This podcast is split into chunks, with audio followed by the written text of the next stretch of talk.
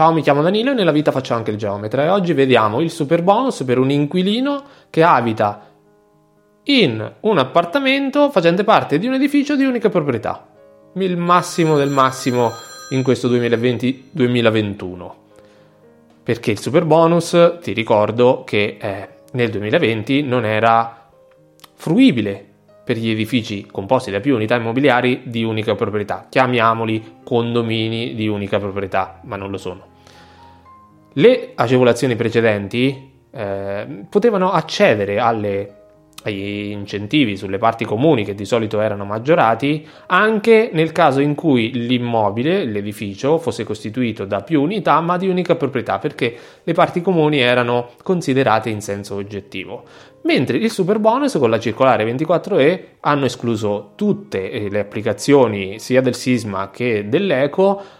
al 110% per queste tipologie di immobili fino alla legge di bilancio del 2021. Ma prima di continuare, metti mi piace al video e abbonati al canale perché questo canale è de- dedicato agli abbonati dove rispondo alle domande che mi inviate via email, a quelle magari a cui posso rispondere e ogni mese, una volta al mese, faccio una live, anche se ultimamente ho iniziato anche a fare delle live pubbliche che poi rendo private solo per gli abbonati dopo la performance. Comunque, tornando alla email di oggi che appunto ci dà uh, lo spunto, mi dà lo spunto di parlare di questo argomento, nel 2021 con la legge di bilancio, come ti dicevo poco prima del reminder, c'è stata la modifica con cui è stato ammesso eh, al 110 anche quel, quella tipologia di edificio costituita da 2 a 4 unità di unica proprietà. E la domanda verte proprio da quel punto di vista, oltre che dal punto di vista del, dell'inquilino. Ora te lo vado a leggere. Sono proprietario di un edificio costituito da due unità immobiliari, unico proprietario, appunto mio. Una occupata da me e l'altra occupata da un inquilino, con ingresso e con impianti in comune. È possibile per il mio inquilino ottenere il super bonus 110% sulle parti comuni mediante interventi di efficientamento energetico, sostituzione della caldaia con pompa di calore, installazione di pannelli fotovoltaici, batterie di accumulo ed eventuale cappotto? Preciso che io, proprietario, non parteciperò alle spese. Ora, l'immobile costituito da più unità di unica proprietà è stato inserito nella lettera A dei condomini. Quindi presumo, quasi sicuramente, che verrà trattato, dovrà essere trattato come un condominio. In questo caso facciamo finta che non ci sia l'affittuario, ma fossero entrambi gli immobili di proprietà e sfitti magari.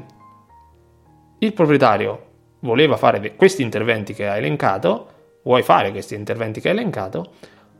dovresti, a mio parere, trattare l'immobile come se fosse un condominio, quindi con i massimali per la parte eco bonus al 110 sulle parti comuni, i trainanti e i trainati appunto. Per il sisma bonus cambia poco, anche se c'è stata quella risposta che ha messo in subbuglio tutti quanti quando si parlava di unità indipendenti con il sisma bonus che non poteva essere applicato, anche se in questo caso non, unità, non sono unità indipendenti, visto che eh, gli impianti sono in comune, al di là di quello deve essere trattato, a mio parere, come un condominio. Ora la differenza è che il proprietario non vuole fare questi lavori, o almeno non ha intenzione di impelagarsi in queste eh, quisquiglie.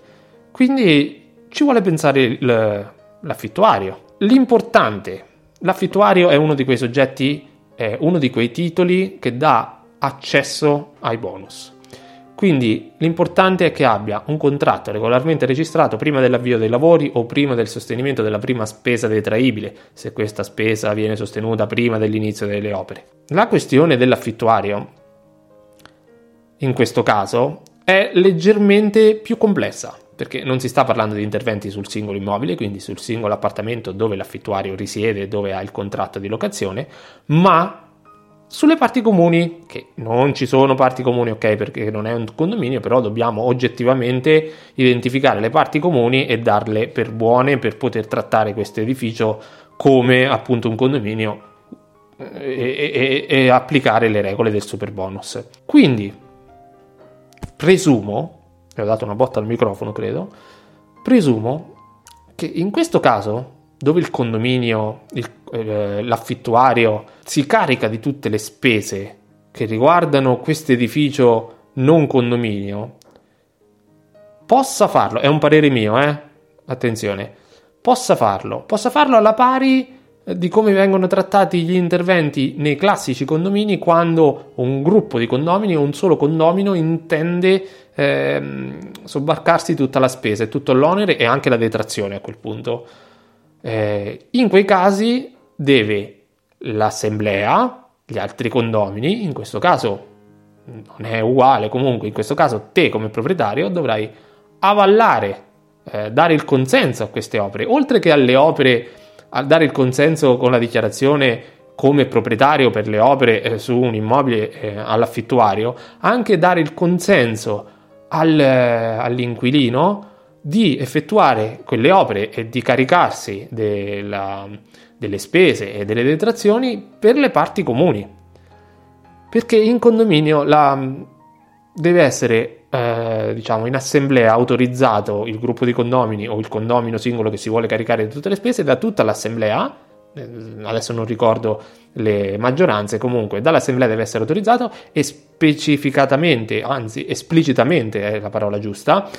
il condomino, il gruppo di condomini devono dichiarare di voler fare, effettuare questi lavori in proprio tutti per loro conto, quindi anche l'inquilino in questo caso sarebbe opportuno che facesse una dichiarazione eh, che dice di accettare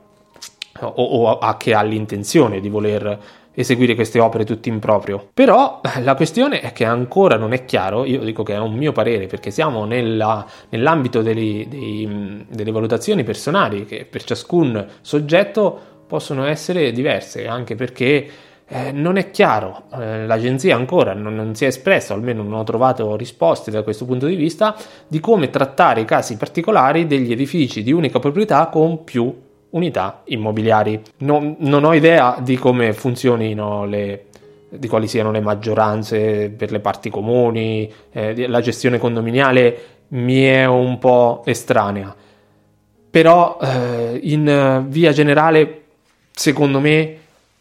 è quella che ti ho detto, per riassumere, deve essere trattato come un condominio, l'inquilino potrebbe essere alla stessa stregua trattato come un, un condomino, quindi io immagino che possano essere trattati in questo caso nello stesso modo, cioè l'inquilino potrebbe essere allo stesso equiparato ad un eh, condomino che si carica di tutte le spese, autorizzato dagli altri condomini, che saresti te, dove lui accetta di caricarsi di tutte le spese ed eseguire eh, tutte le opere anche sulle parti comuni, eccedendo quindi anche quello che gli competerebbe come millesimi, in questo caso nemmeno ci sono i millesimi, facciamo finta che sono a metà, 50% e 50% visto che sono due appartamenti, facciamo finta che siano della stessa superficie, uguali, identici, tutti quanti, eh, non è possibile, ma facciamo finta che è così, e eh, autorizzato eh, potrebbe eccedere appunto eh, la, ciò che gli competerebbe dalla divisione millesimale perché? Perché è autorizzato dal condominio a eseguire tutte le opere per proprio conto. Stai guardando questo video in anteprima perché hai effettuato l'abbonamento al canale che ti dà accesso a contenuti esclusivi. Per controllare gli episodi c'è una playlist nella home. Se invece lo stai guardando dopo averlo reso pubblico, se non l'hai già fatto, iscriviti al canale YouTube Iscriviti anche al primo canale, Geometra Danilo Torresi. Iscriviti ai podcast Danilo Torresi Studio e Geometra Danilo Torresi. E infine iscriviti alla newsletter del sito danilotorresi.it. Trovi tutto nelle descrizioni del video e nelle info del canale.